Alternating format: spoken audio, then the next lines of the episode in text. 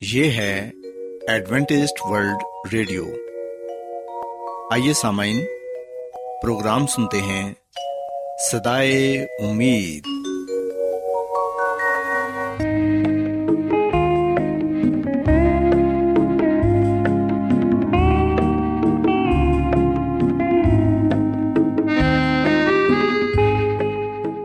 سامعین، پروگرام سدائے امید کے ساتھ میں آپ کی میزبان فرا سلیم اور صادق عبداللہ خان آپ کی خدمت میں حاضر ہیں۔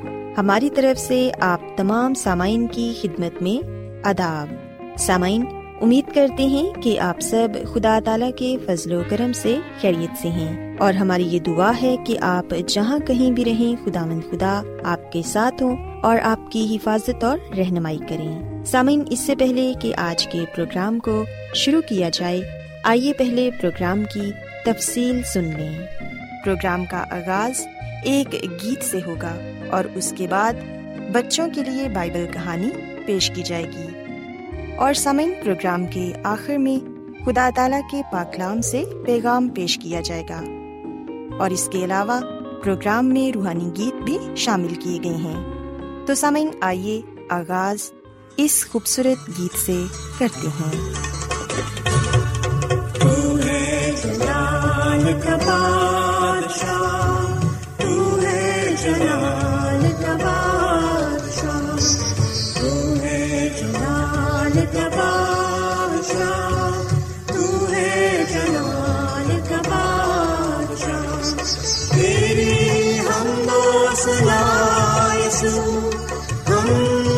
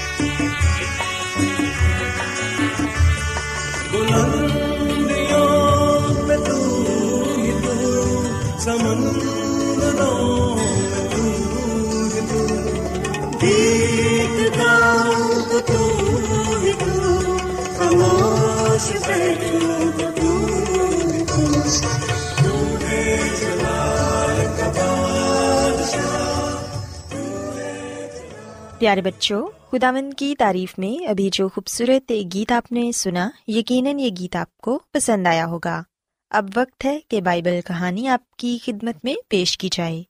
سو بچوں، آج میں آپ کو بائبل مقدس میں سے یسمسی کی ایک تمثیل کے بارے بتاؤں گی، جس میں یسمسی نے آدھی رات کو آنے والے دوست کا ذکر کیا ہے۔ پیار بچوں، یہ تمثیل ہمیں بائبل مقدس میں لوکا رسول کی انجیل اس کے گیارہویں باب میں پڑھنے کو ملتی ہے۔ کلام مقدس میں ہم دیکھتے ہیں کہ یسو مسیح نے اپنے شاگردوں سے یہ کہا کہ جب تم خداون سے مانگتے ہو تو اسے صاف صاف بتاؤ کہ تمہاری ضرورت کیا ہے۔ اور یہ سچ ہے کہ مانگو تو وہ تمہیں دے گا۔ اسے ڈھونڈو گے تو پاؤ گے دروازہ کھٹکھٹاؤ گے تو خداون تمہارے لیے دروازہ کھولے گا۔ پیارے بچوں، اس تمثیل میں یسو مسیح نے یہ بیان کیا کہ تصور کرو کہ کسی دوست نے آدھی رات کو آپ کو جگایا ہے۔ وہ ایک لمبے سفر سے آیا ہے اور چاہتا ہے کہ آپ اسے کھانا کھلاؤ اور اس کے آرام کا بندوبست بھی کرو۔ لیکن آپ کے گھر میں کھانے کو ایک روٹی تک نہیں۔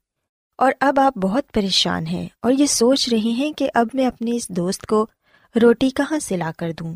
چنانچہ آپ کو یہ خیال آتا ہے کہ آپ اپنے پڑوسی کے گھر جا کے اس سے کھانا مانگو اور پھر آپ اپنے پڑوسی کے گھر جاتے ہیں اور اس سے کھانے کو کچھ مانگتے ہیں۔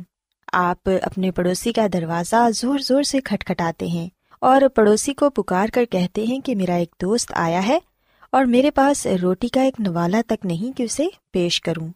اس لیے مہربانی کر کے مجھے تین روٹیاں دے دو۔ لیکن بچوں، ہم دیکھتے ہیں کہ جب آپ اس اپنے پڑوسی کا دروازہ کھٹکھٹاتے ہو تو اندر سے ایک نیند بھری آواز آتی ہے۔ کہ اس وقت تنگ نہ کرو، ہم سب سو رہے ہیں۔ ہمیں اس وقت تکلیف نہ دو۔ اب دروازہ بند ہے اور میرے لڑکے میرے پاس بچھونے پر ہیں۔ میں اٹھ کر آپ کی مدد نہیں کر سکتا، لیکن آپ نہیں مانتے اور دروازہ کھٹکھٹاتے جاتے ہیں اور مانگتے رہتے ہیں، کیونکہ آپ کو اپنے دوست کے لیے روٹی کی بہت ضرورت ہے۔ اور پھر آخرکار وہ پڑوسی بستر سے اٹھتا ہے اور روٹیاں لاتا ہے۔ اور لا کر آپ کے ہاتھ میں دے دیتا ہے تاکہ آپ اس کی خلاصی کریں اور آپ مسکراتے ہیں اور زور سے شکریہ ادا کہہ کے جلدی سے اپنے گھر کو واپس چلے جاتے ہیں اور جا کر اس بھوکے دوست کو کھانا کھلاتے ہیں۔ پیارے بچوں، بائبل مقدس میں ہم پڑھتے ہیں کہ یسمسی نے جب یہ تمثیل اپنے شاگردوں کو سنائی تو پھر انہوں نے یہ کہا کہ میں تم سے کہتا ہوں کہ مانگو تو تمہیں دیا جائے گا، ڈھونڈو تو پاؤ گے۔ دروازہ کھٹکھٹاؤ تو تمہارے واسطے کھولا جائے گا، کیونکہ جو کوئی مانگتا ہے اسے ملتا ہے، اور جو ڈھونڈتا ہے وہ پاتا ہے، اور جو کھٹکھٹاتا ہے اس کے واسطے کھولا جائے گا۔ سو so بچوں، ہم اس تمثیل میں واضح طور پر یہ بات سیکھتے ہیں کہ کس طرح وہ شخص اپنے بھوکے دوست کے لیے اپنے پڑوسی سے کھانا مانگتا ہے، اور تب تک مانگتا رہتا ہے جب تک اسے مل نہیں جاتا۔ اس پڑوسی نے تو جلد اس کی مدد نہ کی اور اس کو جلد روٹی نہ دی، لیکن پھر بھی اس شخص نے ہار نہ مانی، بلکہ وہ لگاتار دروازے پر کھڑا مانگتا رہا۔ سو بچوں، ہمیں آج یہ بات سیکھنے کی ضرورت ہے کہ ہم کیوں خداون سے مانگنا اور دعا کرنا چھوڑ دیتے ہیں، جبکہ خدا باپ تو ہماری ہر وقت دعا سننے کے لیے تیار رہتے ہیں اور اپنے لوگوں کی مدد کرنا چاہتے ہیں۔ سو ہمیں یہ چاہیے کہ ہم کبھی بھی ہار نہ مانیں بلکہ لگاتار دعا کرتے رہیں، تاکہ خداوند ہمیں اپنی برکتوں سے نوازیں۔ اس کے علاوہ بچوں، ہم اس تمثیل میں یہ بات بھی سیکھتے ہیں کہ ہمیں دوسروں کی مدد کرنی چاہیے۔ جہاں تک ہو سکے، ہمیں کوشش کرنی چاہیے کہ ہماری اگر کسی کو ضرورت ہے تو ہم اس کی مدد کریں، کیونکہ جب ہم کسی کی مدد کرتے ہیں تو اس سے خدا تعالیٰ خوش ہوتے ہیں اور ہمیں اپنی بہت سی برکتوں سے نوازتے ہیں۔ سو میں امید کرتی ہوں کہ آپ کو آج کی بائبل کہانی پسند آئی ہوگی۔ میری یہ دعا ہے کہ خدا مند خدا آپ کے ساتھ ہوں اور آپ سب کو آج کی باتوں پر عمل کرنے کی توفیق عطا فرمائیں۔ آئیے اب خدا مند کی تعریف میں ایک اور خوبصورت گیت سنتے ہیں۔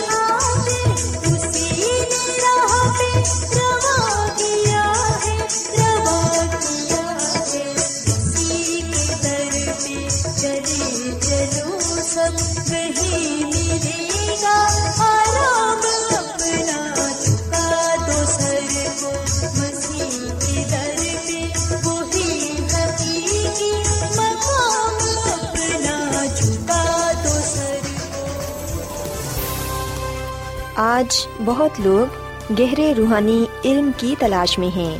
وہ اس پریشان کن دنیا میں راحت اور خوشی کے خواہش مند ہیں۔ اور خوشخبری یہ ہے کہ بائبل مقدس آپ کی زندگی کے مقاصد کو ظاہر کرتی ہے۔ اے ڈبلیو آر پر ہم آپ کو خدا کا کلام سکھاتے ہیں، جو اپنی گواہی آپ ہے۔ خط لکھنے کے لیے آپ ہمارا پتہ نوٹ کر لیں۔ انچارج پروگرام سدائی امید، پوسٹ باکس نمبر بتیس، لاہور، پاکستان۔ اور ہمارا ای میل ایڈریس ہے Urdu at A W R dot O R G سامعین آپ ہمارا پروگرام انٹرنیٹ پر بھی سن سکتے ہیں ہماری ویب سائٹ ہے W W W dot A W R dot O R G Adventist world radio کی جانب سے پروگرام سدائے امید پیش کیا جا رہا ہے سامعین اب وقت ہے کہ خداوند کے الہی پاکلام میں سے پیغام پیش کیا جائے آج آپ کے لیے پیغام خدا کے خادم عظمت ایمینول پیش کریں گے۔ محترم سامعین، جیسا کہ آپ جانتے ہیں کہ ہم نے کتاب آنے والے حالات کا سلسلہ شروع کر رکھا ہے۔ روزانہ ہم ایک باپ کا مطالعہ کرتے ہیں اور اس کتاب کے ذریعے سے ہم بائبل مقدس کی ان آیات پر غور و خوض کرتے ہیں جن کا تعلق آخری زمانے کے ساتھ ہے اور سب سے بڑھ کر مسی یسو کی دوسری آمد کے ساتھ ہے۔ آئیے ہم مزید اس کتاب کے ذریعے بائبل مقدس کی باتوں پر غور و خوض کریں نواں باب، روز عدالت۔ کیونکہ اس نے ایک دن ٹھہرایا ہے جس میں وہ راستی سے دنیا کی عدالت اس آدمی کی معرفت کرے گا جسے اس نے مقرر کیا ہے، اور اسے مردم سے جلا کر یہ بات سب پر ثابت کر دی ہے۔ امال کی کتاب، سترواں باب، اکتیسویں آیت۔ بائبل مقدس میں حیرت انگیز حقیقت یہ ملتی ہے کہ خدا نے عدالت کے لیے ایک خاص وقت مقرر کر رکھا ہے۔ خدا نے اپنے لوگوں پر ظاہر کیا ہے۔ خدا کے لوگوں پر واضح ہے یہاں تک کہ ان کو خاص وقت کا بھی علم ہے۔ حضرت دانیل نبی کی پیشن گوئی میں لکھا ہوا ہے آسمانی مقدس کے پاک کیے جانے اور عدالت کے کام کے شروع ہونے کے لیے ایک معین وقت ہے۔ دانیل نبی نے ایک قدوسی کو کہتے سنا کہ دو ہزار تین سو صبح شام تک اس کے بعد مقدس پاک کیا جائے گا۔ سو اس لیے تیئیسو دن کے آغاز کا وقت معلوم کرنا ضروری ہے تاکہ آسمانی مقدس کے پاک کرنے کا وقت معلوم ہو سکے اور عدالت کا وقت بھی معلوم کیا جا سکے۔ یہ سب اس پیشن گوئی میں صاف ظاہر ہے۔ اس حیران کن پیشن گوئی کے وقت یروشلم کھنڈرات ہو چکا تھا۔ نبوکت نظر بادشاہ کے افواج نے اس کی دیواروں اور محلات کو برباد کر دیا تھا اور گھروں کو آگ لگا دی گئی تھی۔ اور یروشلم کے بہت سے سیاسی اور دینی رہنما اسیر کر کے لے جائے گے بعض بے دردی سے قتل کرنے کے لیے اور بعض بابل میں قید کرنے کے لیے۔ دانیل نبی ان قیدیوں میں سے ایک تھا جس پاک شہر کی تباہی کی وجہ سے بہت رنجیدہ اور پریشان تھا۔ خدا کے لوگوں اور مقدس شہر کی اس تباہی کو دیکھ کر دانیل نبی کے دل کو بہت چوٹ لگی تھی۔ وہ بہت پریشان اور رنجیدہ تھا۔ اس نے ٹاٹ اوڑ کر سر پر راکھ مل کر خدائے قادر کے رو برو شہر یروشلم اور اس کے اجڑے ہوئے مقدس کے لیے گریا زاری کرتے ہوئے دعا کی۔ اے ہمارے خدا، اپنے خادم کی دعا اور التماس سن اور اپنے چہرے کو اپنی ہی خاطر، اپنے مقدس پر جو ویران ہے، جلوہ گر فرما۔ اے میرے خدا کان لگا کر سن اور آنکھیں کھول کر میرے ویرانوں کو اور اس شہر کو جو تیرے نام سے کہلاتا ہے، دیکھ کہ ہم تیرے حضور اپنی راستہ بازی پر نہیں، بلکہ تیری بے نہایت رحمت پر تکیا کر کے مناجات کرتے ہیں۔ دانیل کی کتاب، نواں باپ، اٹھارہویں اور انیسویں آیت۔ اس سے دو ہزار سال پیشتر دانیل نے جبرائل فرشتہ سے رویا سنی تھی کہ تیئیسو دن کے بعد مقدس پا کیا جائے گا۔ اس وقت اس رویا کا کچھ حصہ اس پر ظاہر نہ ہوا تھا۔ وہ اس کے معنی نہ سمجھ سکا اور نہ اس کے متعلق تفصیلات پہنچائی گئی۔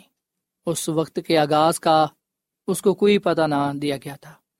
جبرائل نے اسے کہا تھا، یہ شام اور صبح کی رویا یعنی کہ وقت کے متعلق جو بیان ہوئی یقینی ہے لیکن تو اس رویا کو بند کر رکھ، کیونکہ اس کا علاقہ بہت دور کے ایام سے ہے۔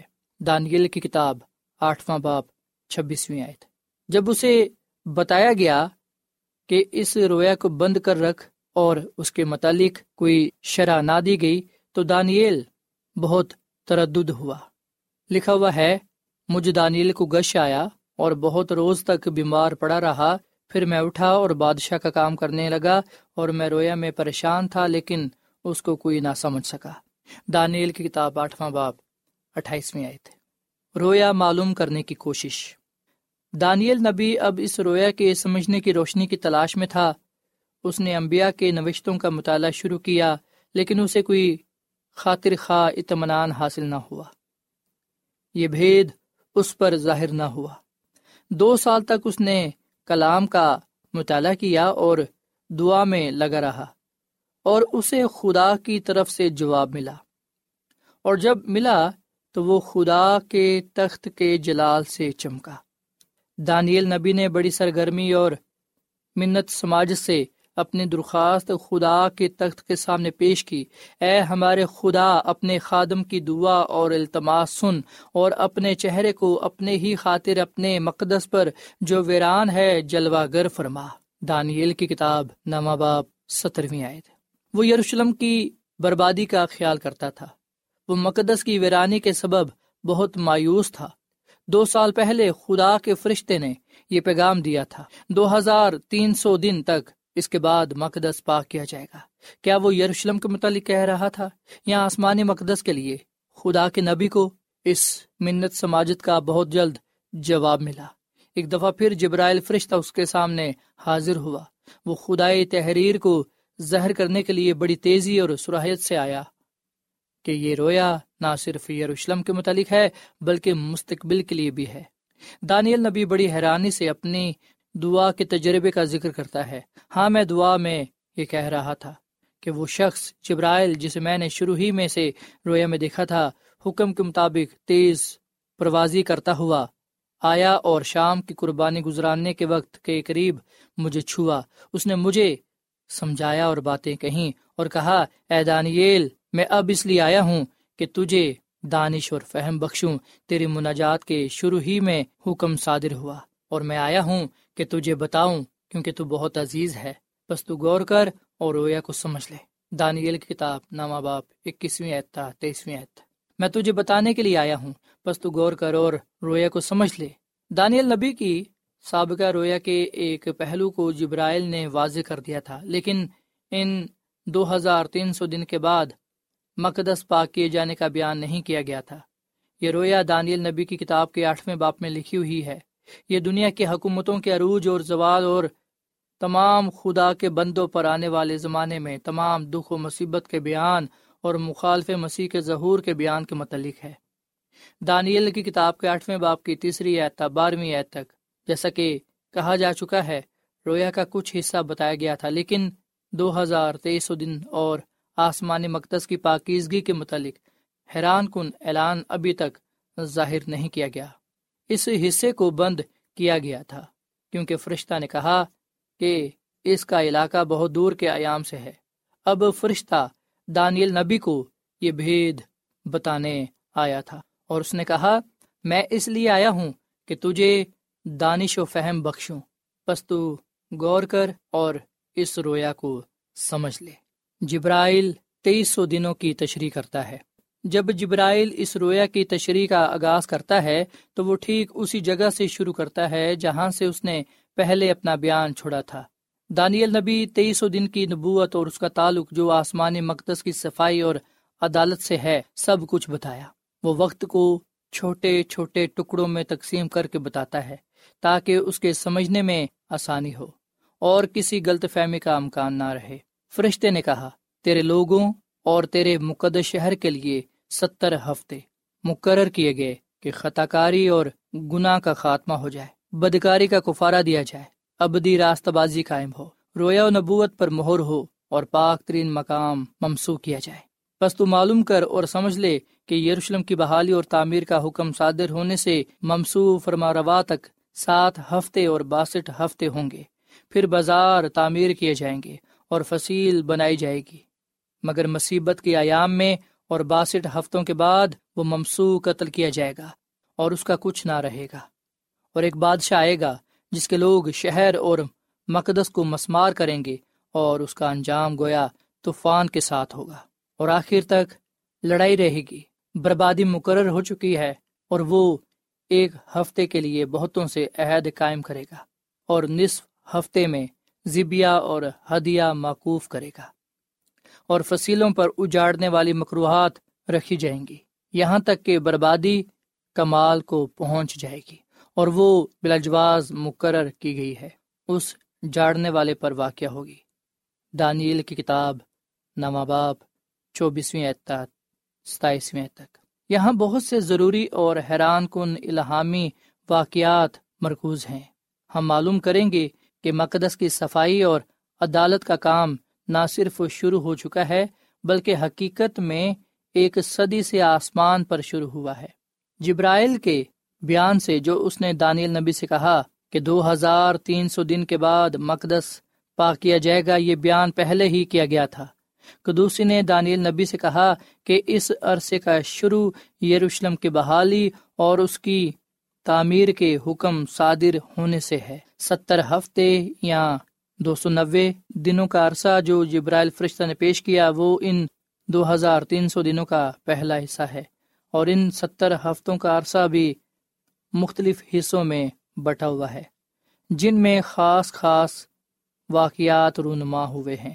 مثلاً یروشلم کی دوبارہ تعمیر نجات دہندے کا بپتسمہ اور اس کی مصلوبیت اور یہودیوں کا بحیثیت قوم رد ہونا۔ بائبل کے روح سے پیشن گوئیوں کی تعمیر ایک دن سے ایک سال ہے۔ بس ہر ایک الہامی دن ایک سال ہے۔ ہزکیل کی کتاب چوتھا باب، چھٹی ہے بس یہ ستر ہفتے یا چار سو نوے دن، چار سو نوے سال ہیں۔ اور ان کا آغاز چار سو ستانوے قبل مسیح سے ہے۔ اس وقت یروشلم کی بحالی کا حکم صادر ہوا تھا۔ اس حکم کا ذکر پیشن گوئی میں اس عرصہ نبوت کے شروع کا نشان تھا۔ اور یہ بحالی کا حکم تین قسطوں میں دیا گیا تھا۔ پہلے فارس کے بادشاہ خورس نے دیا تھا۔ ازرا نبی کی کتاب، پہلا باپ، پہلی آیت، پھر دارا بادشاہ نے دیا۔ ازرا کی کتاب کے چھٹے باپ کی چھٹی آیت بارہویں آیت۔ سو اس میں ہم پڑھتے ہیں، سو یہودیوں کے بزرگ حجی نبی اور ذکریہ بن ہد کی نبوت کے سبب سے تعمیر کرتے اور کامیاب ہوتے رہے۔ انہوں نے اسرائیل کے خدا کے حکم اور خورس اور ادارہ بادشاہ، شاہ فارس اور ارتکشتا کے حکم سے اسے بنایا اور تمام کیا۔ یروشلم کی بحالی اور تعمیر کا حکم تین دفعہ دیا گیا تھا اور سب سے آخری حکم چار سو ستاون قبل مسیح میں ارتکشتا بادشاہ نے دیا تھا۔ اسی تاریخ سے ہم ستر ہفتے بھی شروع کرتے ہیں اور دو ہزار تین سو سال بھی۔ بس اس پیشن گوئی کا آغاز یہیں سے ہوتا ہے اور یہ رستے کا پہلا سنگ مل ہے۔ سات ہفتے یا انچاس سال یروشلم کی تعمیر میں لگے۔ چار سو ستاون سے انچاس سال ہم کو چار سو آٹھ قبل مسیح کا پتہ دیتے ہیں۔ اس سال میں یروشلم کی بحالی اور تعمیر نو کا کام مکمل ہوا۔ یہ ہمارے رستے کا دوسرا سنگ میل ہے۔